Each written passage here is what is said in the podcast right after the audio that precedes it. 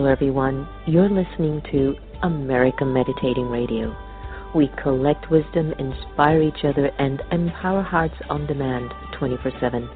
I'm Sister Jenna, host of the syndicated America Meditating Radio. Join us as we talk one on one with leading experts who answer life's most compelling questions because in a world of uncertainty, we need answers right here, right now. America Meditating Radio, a show for everyone to learn more about this amazing thing called life.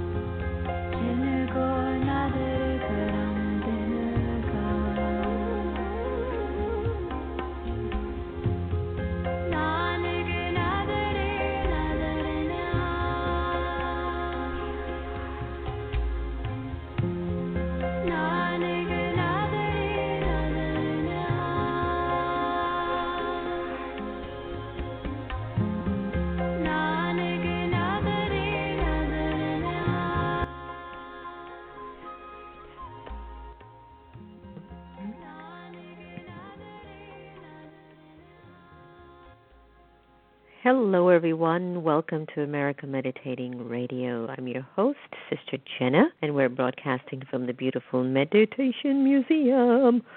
Om.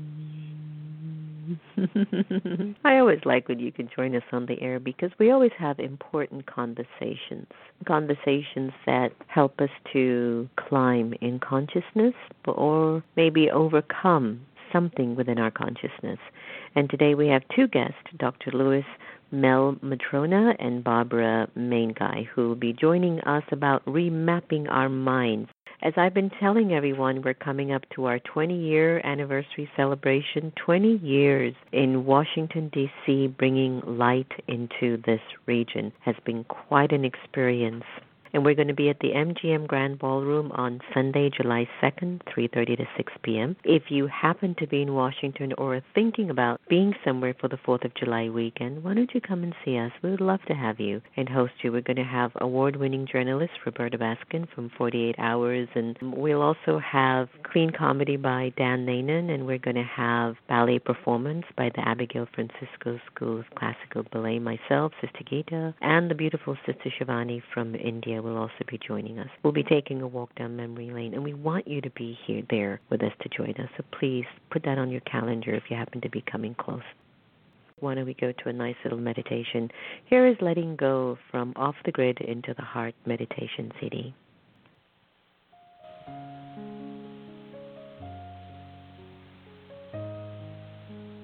Om Shanti. Time that we choose to be aware. It doesn't necessarily require me to just sit and meditate. But even while I walk and move around, I can be in a meditative awareness, which is awareness of the soul, the original, eternal imperishable being of light. For a little while, I'd like to invite you to be present, to be here, and to be now. Allow your mind to settle in the moment, to relax.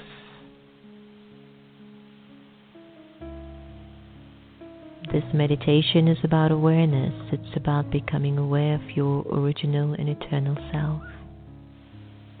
It's about connecting to your truth.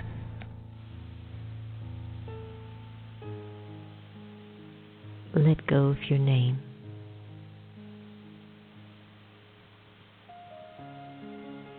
And observe yourself feeling nameless.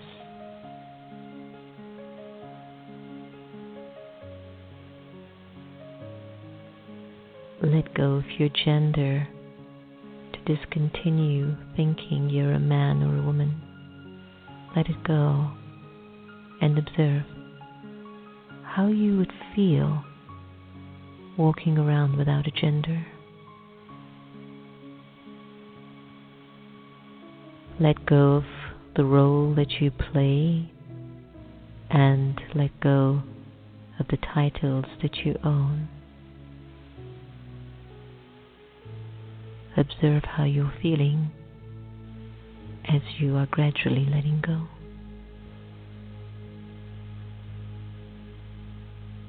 Let go of your religion and put it aside just for now.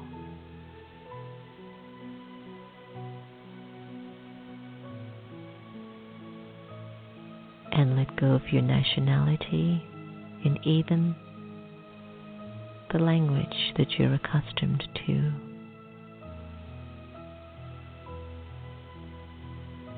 Imagine you have no name, gender, role, title, religion, nationality, or even a language.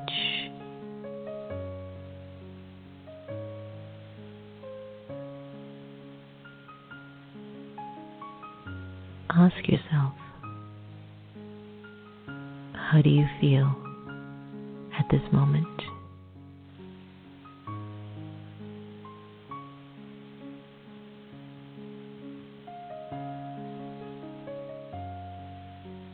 And in this feeling, who would think of you and who would you think of?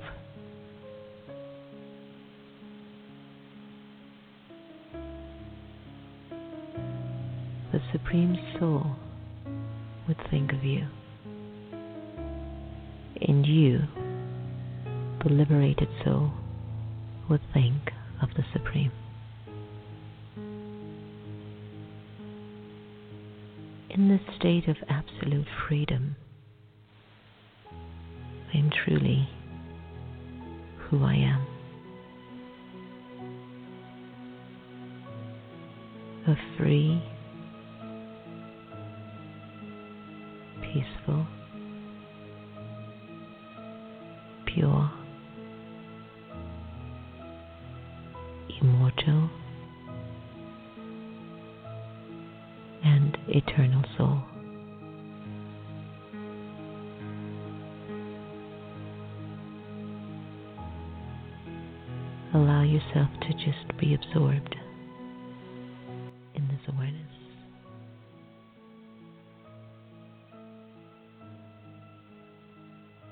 This time. Welcome back. That was letting go from off the grid into the heart. And now, without any further ado, is Sister Gita in the studios? We want to hear a wonderful reading from you. Sister Gita? Good morning, beautiful ones, on this beautiful day. And I am taking this from this book that was written by an acquaintance of mine. It's entitled An Angel Whispered. Why do we not feel whole? If we are goodness, then why don't we feel whole? Everything is explained by the story of the soul. There once was a time when all souls were completely beautiful. They were in a perfect, complete stage. Virtue was their nature, so they did not compete. But after many births, the soul becomes somewhat weak and then the experience starts to become bleak. When you were full, you could sustain the self. You enjoyed prosperity and were always in good health. Your happiness didn't depend on someone else's actions.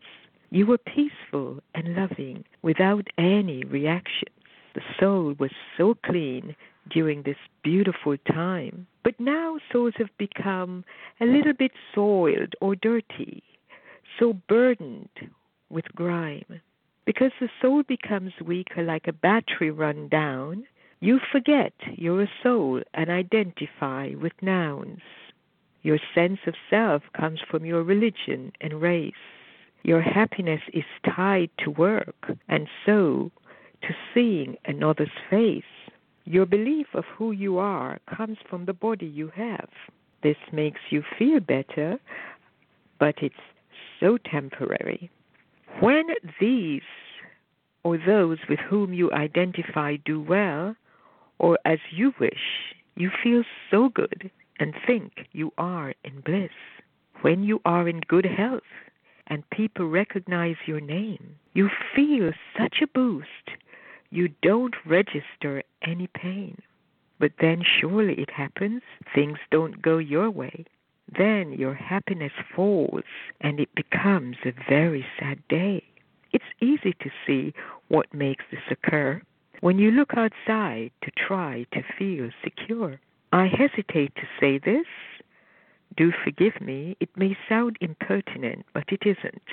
But you foolishly tie your happiness to what is impermanent. Knowing a loss must occur, the mind creates fear.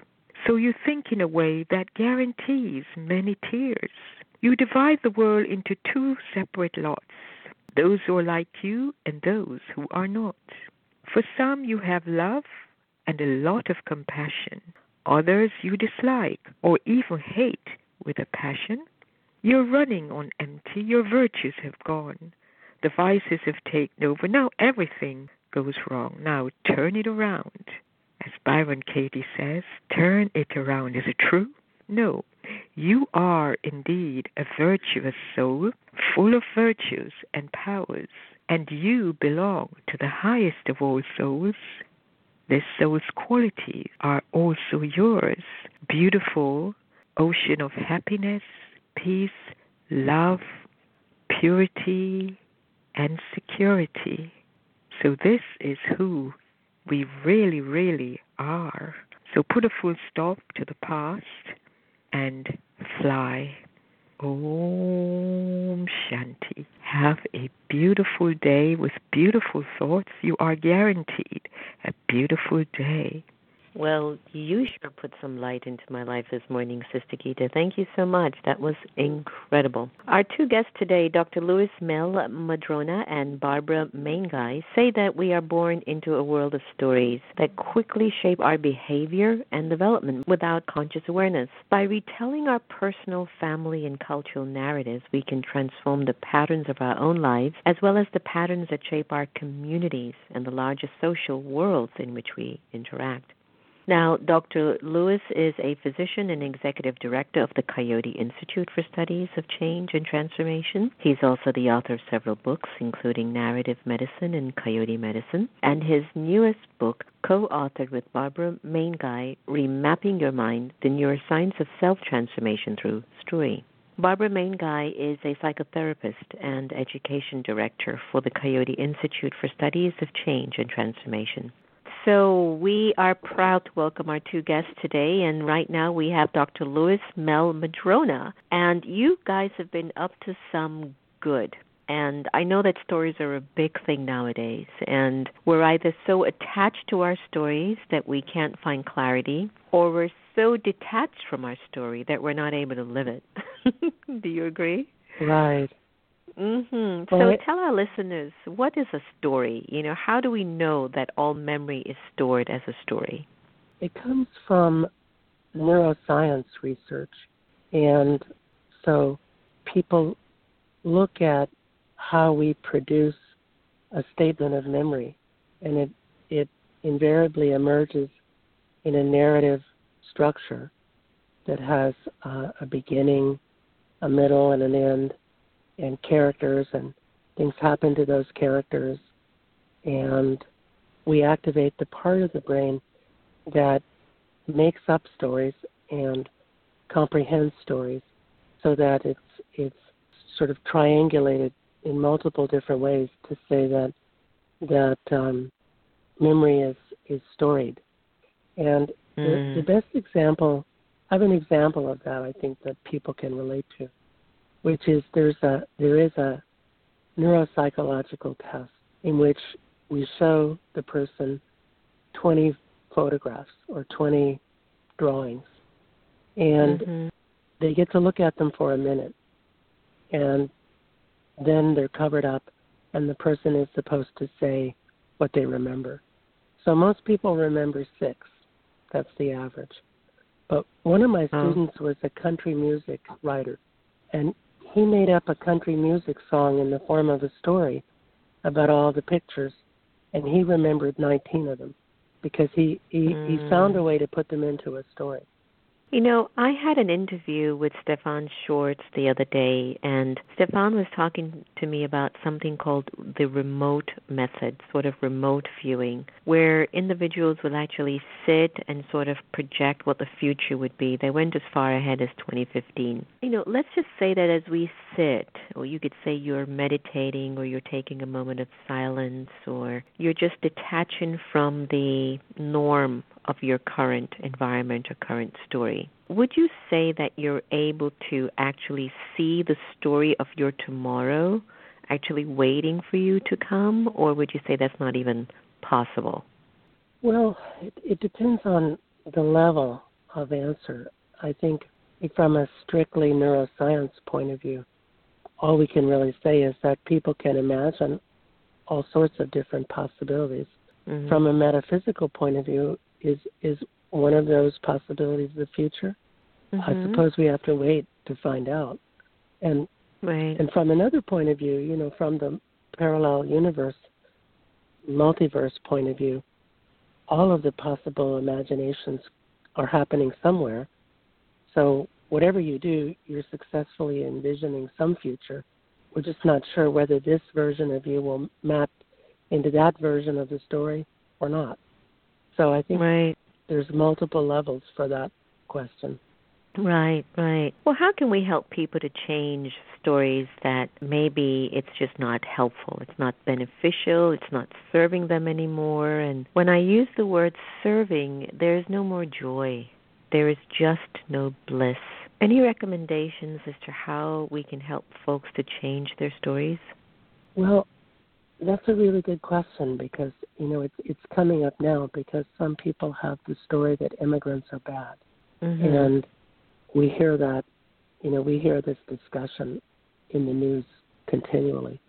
And it doesn't seem to change those people to bring up the facts of what of all the the money that immigrants spend at restaurants and shops and on televisions and computers and it it doesn't seem to help to bring up the facts about you know the contribution that immigrants make to the gross national product so facts don't apparently change people's stories i think what we found is that what changes people's stories are better stories. And so mm. rather than than produce facts, I think we have mm. to produce narratives, stories, movies, plays, sitcoms about immigrants that are positive, that that mm. counteract the negative stories. And and that's really how we work with people because people grow up in stories that they believe to be absolute fact. And mm, I love that. Yeah, and and so part mm-hmm. of becoming more aware, part of becoming more conscious, is to become aware that there are other possibilities, there right, are other ways to right. see the world. You know, I love and, that. And it think, reminds me know, I love what you said because it reminds me when I was at the UN with Oprah for her Believe series, and a UN delegate asked her, What can we do? We're doing so much work at the UN, and we're still feeling that it's not making as much of an impact. And Oprah said it so simply. She just said, Stop keep showing stories of doom and gloom. You know, okay, we get that. I might be able to give you ten dollars, you know, to donate, but then after that, I don't want to be bothered because I don't know what to do. It's beyond my help. But show stories that can inspire of hope, of how it worked, of how wonderful it is. And so I believe in that. Has Barbara gotten on the line by chance with you? Barbara is calling in even as we speak. Um, oh, good. I'd love to have her um, also yes. speak to this as well because I know that one of the work that you're doing is also mind mapping, right? You're kind of remapping the consciousness of the mind, correct? Correct. And you know what? What we're suggesting is that most people don't know what their map is. I mean, I think I think it's probably a luxury that we have, you know, in the United States because we're we have enough to eat for the most part sometimes too yeah. much. And yeah, we have yeah. housing. You know, we're not freezing. And so we have the luxury of reflection. We have the luxury of of self reflection, of of contemplating our lives and our right. reality. And and so what we're proposing to people is well let's contemplate what are the stories that live through you? What are the stories that you're enacting? What are the right. stories that that you think are fact that that might be optional and mm-hmm. and you know every prejudice is a story that someone right. taught you you know every hate is a story that that you learned in right. some way it's not and natural so if, if, it's not natural right. and and so we want to tell and i think oprah is absolutely right we want to tell stories um hope we want to tell yeah. stories of tolerance mm-hmm. and in doing that, we want to teach people how to be hopeful and how to be more tolerant. And, you know, with many of our clients, we're trying to teach them how to believe that they can have an impact for the good in their life. Mm, lovely. Yeah, so many of them just yeah. feel that it's hopeless, that nothing they do matters, and so why bother doing anything? Right. Well, let's turn the line to Barbara and uh, get some thoughts about what you know her rendition of all of this is. And we're so glad that you could finally get on the air. So, welcome, Barbara. How do you change the characters or avatars in your mind in sort of a mental simulations? Well, the uh, yeah, thank you so much for having me. By the way, I'm sorry that uh, something came up, but um, uh, what I would say is that it starts with with what Lewis was saying. We want to get to know the characters, and we want to get to know their stories, and then we want to work to see what it feels like to perform a different story. So often, you know, what we do um, when we're working with people is have them pretend. You know, it, it, there's a mm-hmm. tremendous power that's been offered to us which is our imaginations. And and we i think we sometimes make a mistake in thinking that imagination is something to entertain us or to use you know for for cheerful coloring or for for art of course and for important things. But the truth is that all of us use our imaginations all the time every day and we're often not conscious of it. But it's a tremendously powerful force that allows us to experiment with behavior and experiment with the world and see how we want to be in it. But we often, as Lewis was saying, have this feeling that there's some sort of a fact or a fixed idea that we need to be.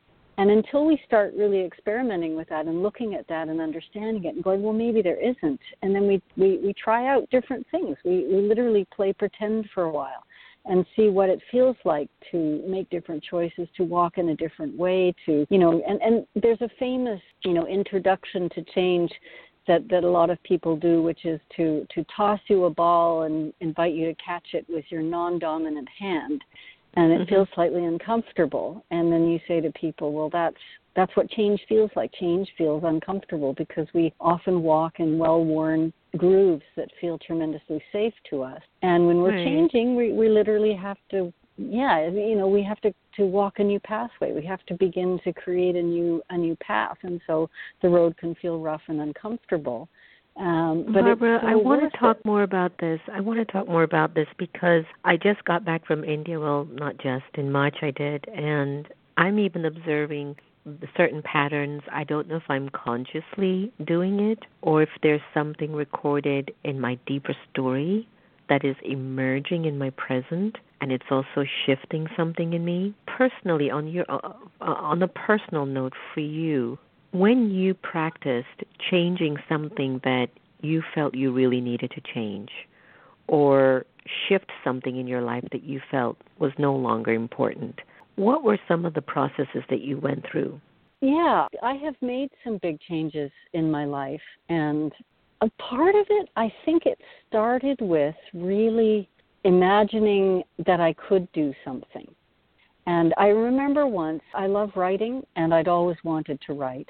And and I I pretended to be a writer and I wrote a short story and uh, it ended up getting published. I'm not I don't have a huge career as a writer, but I but this was when I was I was quite young, and I learned from that this the potency of actually um, working with this idea of pretending. And there are ways to pretend that include writing, that include um, you know carrying a token that reminds you every day that you want to think about something. I, I love the the idea, you know, celestial navigation that that if we're headed towards a certain spot on shore in a boat, and we change one degree the trajectory that we're on, we can we can end up in a completely different country. And I think mm-hmm. it's the mm. same in life. I think sometimes we feel like we have to make major drastic changes and throw out all of our XYZs and take in all of our ABCs and never do something again. And I think in actual fact, very small things can create very big change.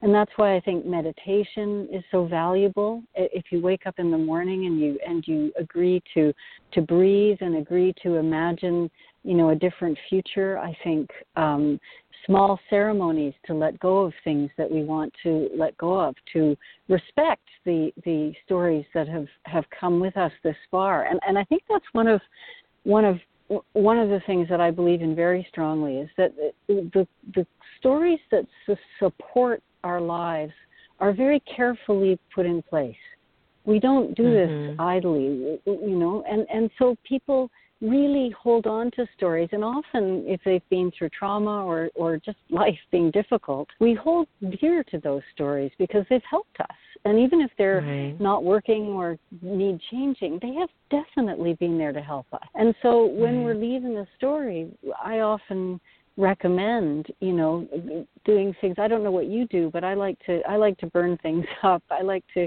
make packets that i would put in a sacred fire and, and burn things up that i don't want to carry with me anymore or ceremonially bury things or or you know i i, I try to do that kind of thing. But even in little ways we can do that and it's got a kind of snowball effect. So i think we worry a lot about changing because we have this feeling it's going to be, you know, like cutting all our ties from one thing and moving on to a completely different um, place and having to leave things behind. And, and and of course, there's there's loss and change and and difference, but there are ways that we can walk gently. I, I was just reading a book about calling your name and uh, or, or I was mm. reading something where they mentioned calling your name, and, and there's a tradition in in the Lakota world where when you're leaving a place, you call your name in each of the four directions to call your spirit to come with you. And I think in some ways, you know, we we we, we need to call our spirits to come with us and join us on the new journey, and uh, and that writing can help, and walking can help, and meditation can help, and intending can help you know really putting right. this you know imagining what we want to be doing and where we want to be doing it. And for example being feeling more at peace with the world not responding so quickly not reacting not not getting angry before i know the whole story that kind of change. You know we right. we can commit come that. Right. So now here's my ultimate question for both of you.